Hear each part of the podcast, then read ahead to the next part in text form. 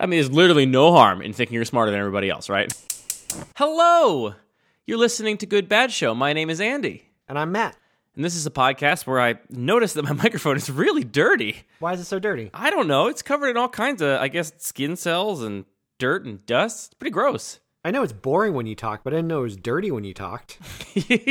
You're already singing the praises of your prior accomplishment. Is that what people mean when they say talk dirty to me? What, like tell them how dirty things are? Spit dirt onto your microphone? Is that what you're doing? I see what you're saying. You're taking that literally. Yeah, apparently. Yep. That's not true, Matt. We're not talking about this dirty microphone. That would be a weird podcast. Well, it would it be for us? Hey, look, it's somebody's special something. Yeah, all right. Somebody really likes dirty microphones out there. You know who you are. Yeah. That's probably a thing on Urban Dictionary we should look up before we put this episode out. It's not less specific than your streetlights. Mm-hmm, mm-hmm. Or that one particular line from that one particular song. Yeah, sure. Yeah, sure. No, tonight, Matt, actually, I'm curious. I don't think we've spoken about this, but it's something that I noticed. It's a thing I've been thinking about a lot. And I noticed recently that you also have kind of taken a similar approach to this, Matt. Uh-oh. I feel like both of us have basically stopped using Twitter. Yes. Me, probably more than you, but yes, I think that's happening. Well, you say that, but I just don't think you notice because you're not on Twitter to notice that I'm also really not on Twitter. I mean, when's the last time you tweeted that something that wasn't a reply to somebody? I bet a month ago, but I bet there's been a month between every tweet, whereas previously it would probably be days or hours. Yeah, see, my last tweet that was not directed towards was not a reply. It's February 7th. Before that, January 30th. Yeah, basically like every month. And then before that, honestly, I took like a whole year off almost, it looks like. January 30th, and then we go back to... Yeah, I mean, it's bad. Basically, I'm not using Twitter anymore.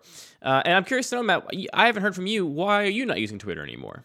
No one's there that I care about anymore. Like, I feel like all the people that I was talking to or reading... Like, we've moved elsewhere. People have moved elsewhere to talk on different platforms. And also, I mean, it's also a place where horrifying things happen. Not that we didn't know that before, but it's exaggerated times a million, it seems. It just seems like a toxic place. So that doesn't help me wanting to tweet. What social networks have taken the place of Twitter? You say people have moved elsewhere. Obviously, there's always been, like, you know, the rogue Slack channels and, you know, other stuff like that. But what is taking that place? Channels. Well, for a lot longer than you and I have stopped tweeting. I mean, I've been in weird Slack teams for, you know, going on 3 or 4 years now. Yeah, it's very recent that I have stopped tweeting altogether. Actually, honestly, the thing that's replaced it has been group text messages. Yeah. For some reason. Not that that hasn't always existed. Well, text messages have just changed recently. Like, I don't know, it's more socially acceptable to text people in groups at all hours of the day, constantly. Why is that more socially acceptable? What gives you that impression? I don't know. It just feels that way. It feels like it's, I don't know, more people's phones support it than they did 5 years ago. Or, like, I don't know, I can text my dad. I don't think I would have texted my dad 5 years ago. You know what I mean? Interesting. It's just like everyone I know has some form of an iMessage or an SMS something, and I can find them all in one place. And that's not Twitter for me. Twitter was never that exactly, but it was an overlap between finding all my internet friends in one place and like being super into following design Twitter or a couple other different Twitters that mattered to me. And now it just seems like, well, Donald Trump is on Twitter, football news is on Twitter, and everybody I cared about being on Twitter has abandoned it. So I check it for football news, Andy. Is that good? Do you? You still read Twitter somewhat regularly to get news of some sort? Sometimes, yep. Yeah. Yeah, I mean, I think maybe you can make the argument that more people are aware of, like, how group chats work and, like, know that they can, for example, mute them, which is a key technology because I think very few people actually want to get notifications every single time one of their group messages, group threads pops off. But well, except for party people. That's a... epic group thread. I don't know about you, but you're blowing it up. You're putting it on blast here on the air. People are going to hack into our group. What? No one's hacking into our group. You never know. I'm just saying, I don't mute that group. It's a great group. I don't know why you got to mute it. All those fine people. Well, if that's my point. Is if you mute it, it's basically like Twitter, where you just go and look at it whenever you want, and you know you don't have to look at it if you don't want to because it doesn't jump into your life and notify you of itself. It's true. So yeah, I think that actually, you know, it's funny. The reason I find texting to be more acceptable is because it's more acceptable to ignore them. I like a medium more acceptable than ignoring tweets. No, like an equal. It's becoming it. There's a previously like ignoring tweets was super acceptable and ignoring text was not at all acceptable, and it's starting to balance out where like ignoring text is starting to be more and more acceptable, or like getting back to them later or whatever. Like. I don't feel quite the urgency of a text message that I do now that I did a few years ago, where it seemed like it was like getting a phone call, like, oh, they wouldn't have texted me unless it was important. And now you know nothing's important. The volume has proven to me that nothing matters, and I can just leave it be for a little while. Do you think it's not like an email or something important? Do you think that's a continuum that all communication modes will kind of follow? This kind of like feeling like important to becoming background noise, to becoming a thing you can kind of opt into whenever you want and ignore without social ramifications. Yeah, I think it's a bell curve where you're like, I don't know, not enough people use it. It's not important. Oh my God, everybody uses it. I got to check it all the time because that's where all the important stuff goes to. Oh my God, everyone uses it. I better not check it anymore. I'm not sure if that's something a bell curve, strictly speaking, but I understand what you're saying. Yeah, I think... Because, I mean, certainly people do that with email, right? Maybe not you and I when it's emails with clients and, you know, family members or whatever, but There's plenty of people that have the policy of like, oh, yeah, I respond to almost none of my emails. It's an inbox, and that's where I receive information from the outside world, and I don't often respond to it. So, I don't know. I wonder if that's kind of a trend. I don't really know exactly why I have kind of stopped using Twitter altogether. And if I tweet rarely... that is because I think of something dumb to say and have no other place to put the dumb thought other than Twitter, which I think is partially because I've trained my brain over the past 10 years to think in that way. And so my brain will think of what is basically a tweet, like a dumb idea or a joke that fits into a small amount of space. And then I just have to tweet it. But I'm not reading Twitter at all. I mean, I occasionally check mentions for things, but I pretty much don't read Twitter anymore at all. And I feel like it was the confluence of a couple different things. One of them was certainly the election, and all of a sudden, just not feeling like, you know, Twitter had become for me what started as, I think you mentioned, like, you know, following design Twitter. Twitter definitely started for me as like, oh, these are people that I aspire to be like in my career professionally. I can follow them here to, you know, see some more of their work, get some behind the scenes into like what their life and like practice is like, and also feel like I'm friends with them, which is, you know, a nice way to feel when you are starting out in something.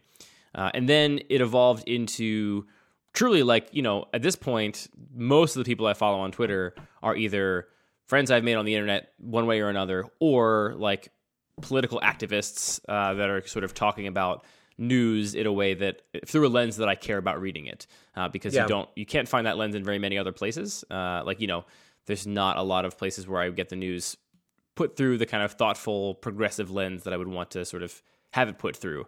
So that's kind of what Twitter became for me. And then it just, you know, with the election, it became so overwhelming that I just could not read it anymore. It just felt like, first of all, it felt insane. Like it felt like every day there was a new thing that was the worst thing that has ever happened, that is totally unprecedented, and it's just like was whiplash to try and like emotionally keep up with that. And then also it's just constant negative news and feeling like everything was going to hell in a handbasket, which I'm sensitive to, like having turned that stream off because I don't want to just be like numb and ignoring the problems of the world, but also I couldn't do it anymore. So like there was I think something had to give.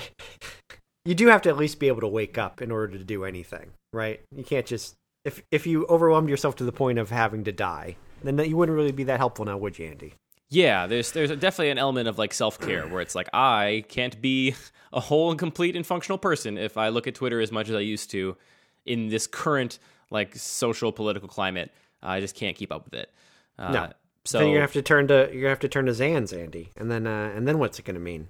Yeah, man, that could be a whole episode about that guy. Whew, what an interesting guy. Oh, man, that's been my whole life for the last 2 days. You're really, really in the hole. I'm deep in the Lil Xan hole. So I was sharing the gospel of Lil Xans with somebody just before I got on this episode with you. Speaking of text messages, I have a lot of text messages sent out to people without responses yet that just say, do you know who Lil Xans is? Do you know who Lil Xan is? You got some patterns in your outbox. And you say people haven't responded to a lot of these? That's weird. Some of them. Huh. Susanna says one of her least favorite times in our life was when I spent a month talking about Odd Future. So we're going to see how this goes. This might not be the most enjoyable month for her. Do you think the thing we have most in common is that we go extremely deep on a thing once we become interested in it, and then kind of wear ourselves out on it most of the time? I know I can send you a short documentary video about Lil Xan, and you'll watch it and be like, "This is interesting." Not everybody feels that way. Not everyone feels that it's interesting, really? Yeah, yeah. Huh. I know, that's weird. Well, where's their sense of curiosity, Matt? I don't know. Maybe they've lost it, like our lost sense of Twitter. I don't know. Yeah. So that's why I'm not really reading Twitter anymore. And then there's a couple reasons why I stopped writing things on Twitter. And all of them could basically be... I once jokingly tweeted, well, half-jokingly tweeted, a sort of picture of a graph of my tweets over time, starting, I think, circa like 2008, 2009 is when I got on Twitter, somewhere around there. Say 2008 is when it was. And basically, like... It grew kind of rapidly over the first couple years, and then it's been like trailing off pretty rapidly.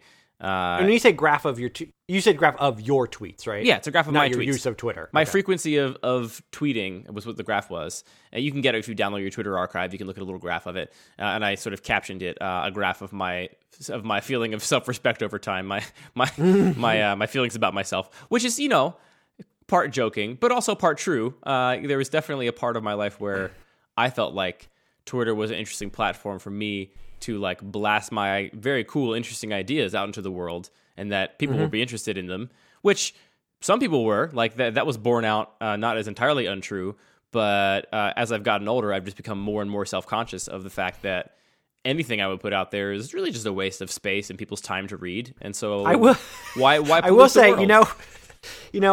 I started this saying I've transitioned to messaging people, which is not totally untrue, but I've also transitioned some of it to just, I have a note in my phone called Dumb Ideas. And there's a lot of things in that note that probably would have been on Twitter 5 years ago. They're now just in my phone. They're for me and my closest friends who appreciate the Dumb Ideas note. So what you're saying is that you're protecting your IP now. You're making sure no one kind of horns in on your cool next company idea. If you think that's what I meant. Sure. That's definitely... It was not a growing sense of self-awareness. It was that my ideas got so much better that I can't share them because people are going to steal them. You know what I mean? Yeah.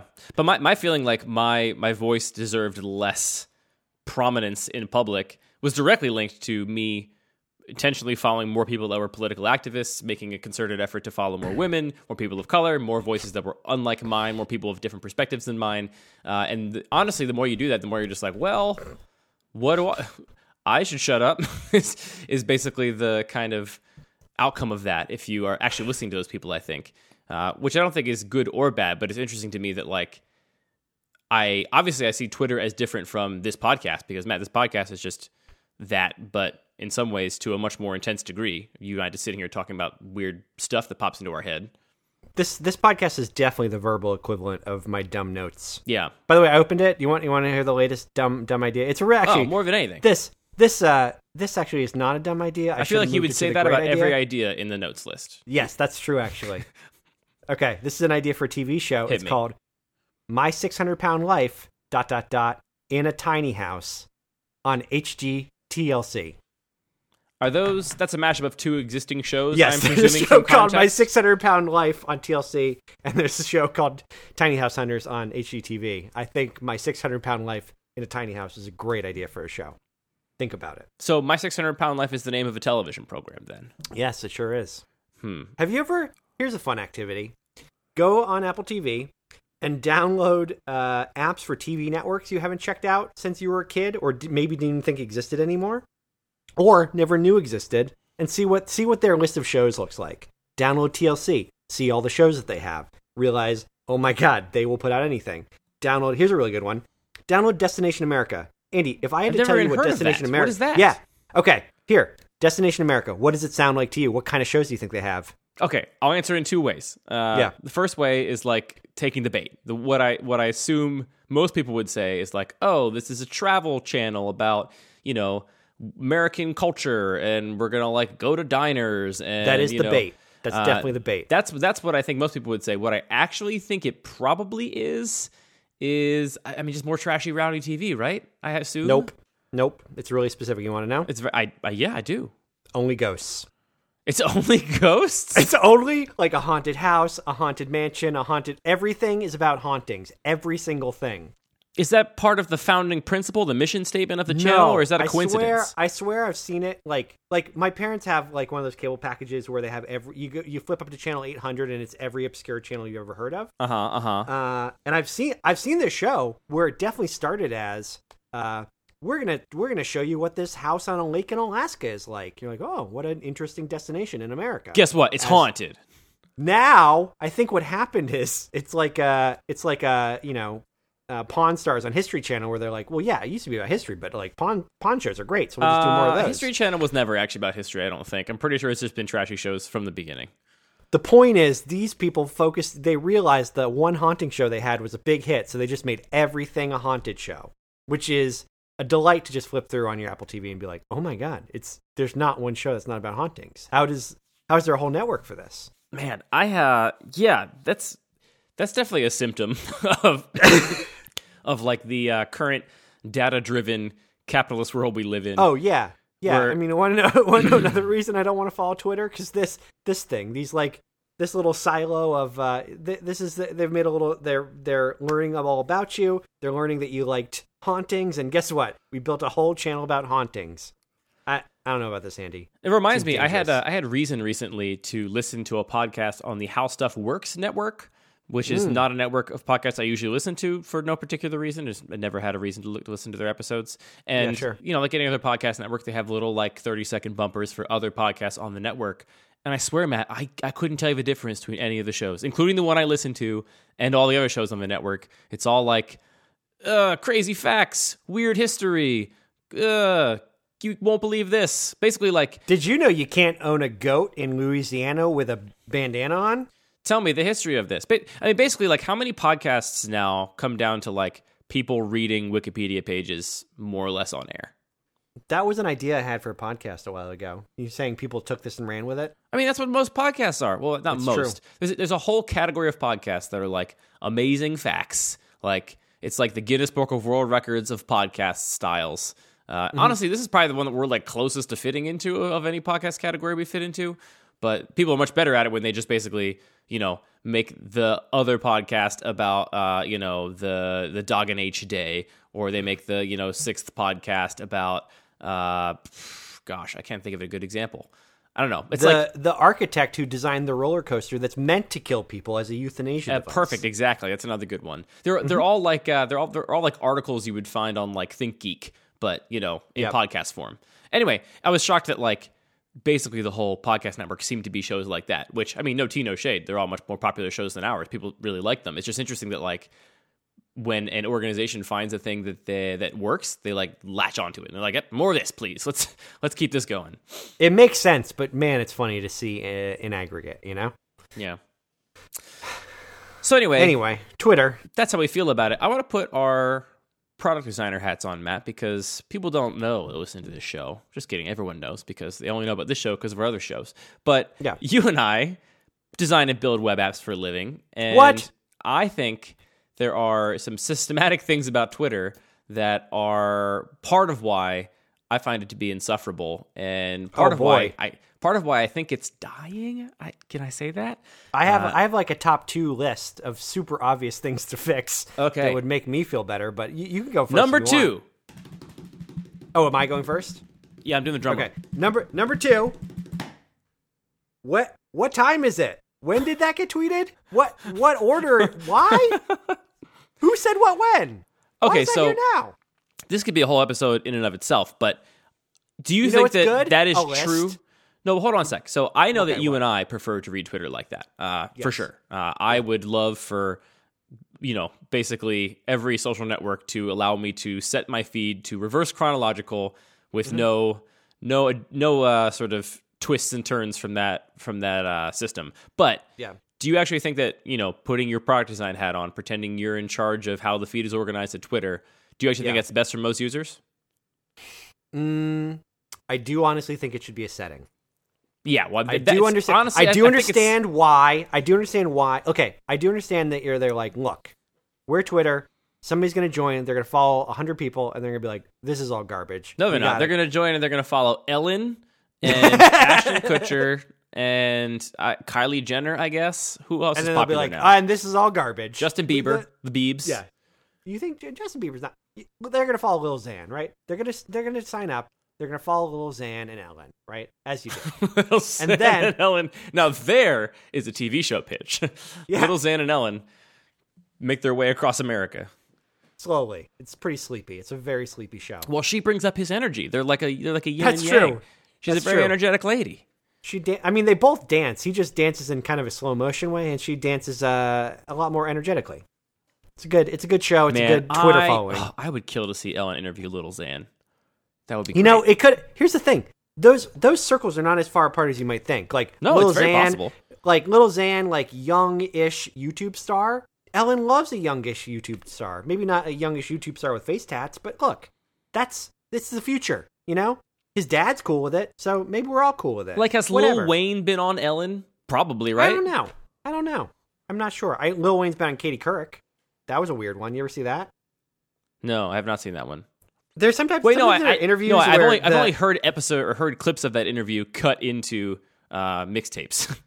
See, the thing that's fun is sometimes when people are from two totally different cultures, they don't feel comfortable enough to ask any question at all. So it's just like Katie Couric being like, "You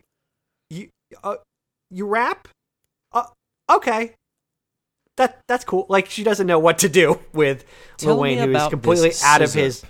Yeah, it's basically Lil Wayne shows up completely out of his mind on, one would assume, Scissorp. And then Katie's like, oh, I'll just pretend this is cool. It's weird. It's a weird thing that happens.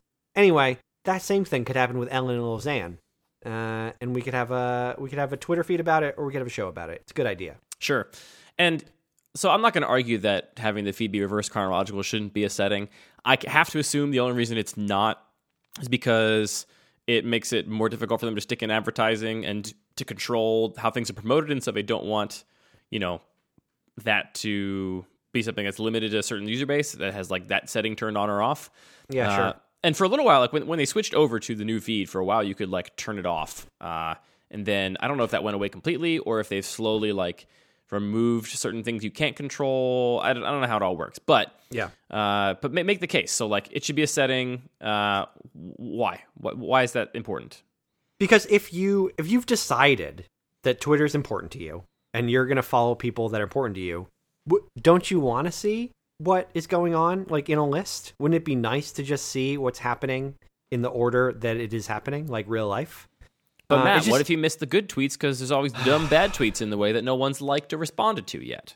Right. That's the unfortunate problem, is that like liking a tweet does not make it the best tweet. Twitter is definitely a platform that rewards a kind of tweet, but sometimes it misses out on a lot of stuff. And I would like to see that stuff if I've chosen to follow it. So yeah. I mean, I'm just playing devil's advocate. Nice. I know. I understand. I totally understand why. I can definitely see myself in the situation where I'm like being told, hey, you need to make sure more people keep their eyes on this for longer. And I might also say, you know what we should do? We should put the most liked tweets to the top because they're most liked and they'll keep getting liked. Mm-hmm. And that sounds great. But as a user, it's tough.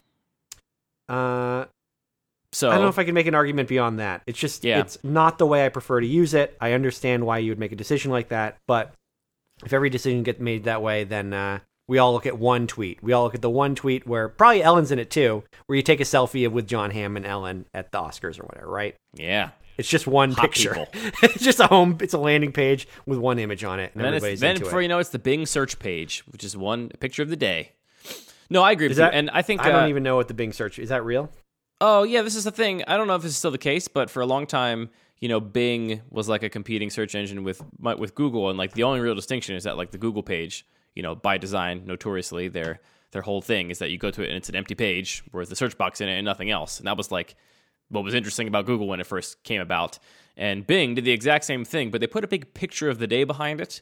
And I've talked to more than zero parents of mine and my friends that were like, "Oh yeah, I like Bing because it's got a nice picture," and it was a big appeal. Well, Google's got a doodle. You're acting like Google doesn't have a doodle. Google definitely has a doodle. Yeah.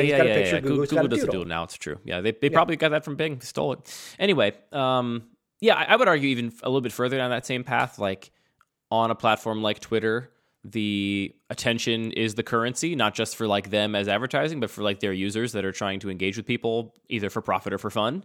And the whole system of reordering things and putting the stuff that is like supposedly according to your algorithm, the stuff that I want to see up top, is like institutionalizing the rich get richer and the poor get poorer thing, right? Like, yeah, the whole reason, like the people I follow on Twitter that say the least are the ones that I care about seeing the most, and this system just buries them. And I log in now, and all I see is these like 4 or 5 people I happen to follow that happen to be more popular than everybody else. Their tweets are the ones I end up seeing, which is not what I care about. So yeah, that's a problem. All right, Matt, sure. What's your number one thing? That was number two. Number one. Okay, number one. Don't notify me about everything. Notify me about me stuff. Number one, Matt cares about Matt. Here's the deal.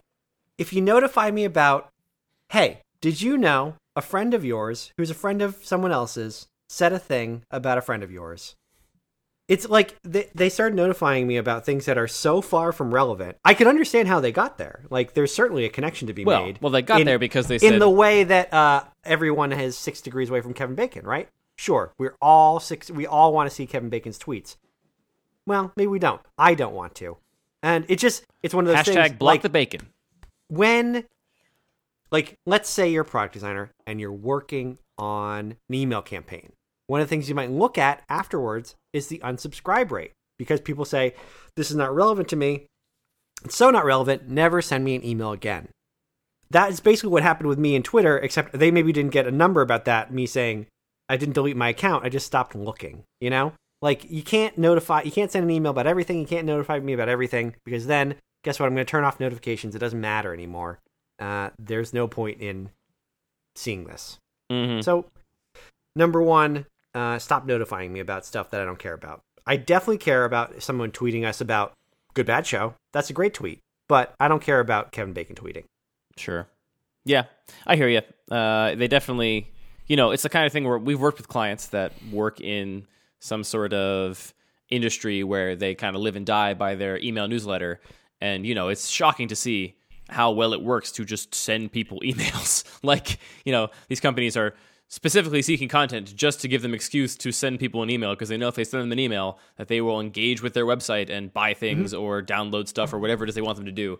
So, you know, and I'm sure that by the numbers, Twitter has made the decision in an informed way. And they know that, hey, look, if we just make sure we send everybody at least one notification every 36 hours. And, you know, when the time comes, we like dig up some random thing we can show them, even if it's a 3 degrees removed, their friend liked the comment on a photo tweeted by somebody else. Like, even if that's what it takes, like sending notifications gets people back in the app, and that's how they use it. So I'm sure it's an informed decision. That's a tough thing, because it's not like we've all looked at that information, and we know Twitter has more of it than we do. So it's obvious they're making the decision for a reason. It's just tough being a user who's been there for a long time and realize, like, wow, you don't really matter that much. We're trying to get more people, not smarter.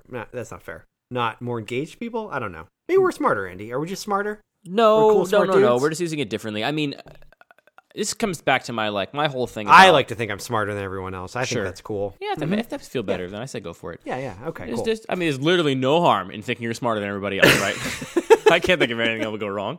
I think it all comes down to, like, the things that are... If I were working on a product like Twitter or any, like, substantial social product, the things that I would care about would be the things that inherently can't be measured, right? Like there are things I get out of Twitter that are not reflected in how I tap the buttons, or, you know, what views I go to, or like the little like breadcrumbs of my actions in the app or whatever. And the danger of any system where you're making decisions based on measurable outcomes, and in this case, the outcome you're trying to optimize for is just the most eyeballs at all costs looking at stuff so you can sell ads, so you can be profitable, so you can satisfy your shareholders, so you can continue to trade publicly, and the people that made the company can continue to get rich, and you can keep feeding this machine. But when that's your sort of metric, then you inherently, I think, end up like aiming for a broader, shallower audience.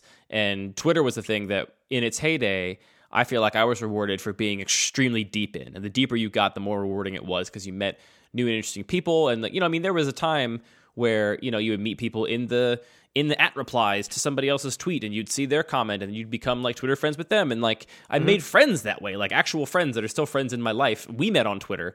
You know, it's the kind of thing where that's the kind of stuff that they're not measuring for. They're not measuring for how many people met through Twitter and now have recorded 300 podcasts together. Like, that's not a thing they're keeping track of, nor can they. And so therefore those things get sort of less ranking.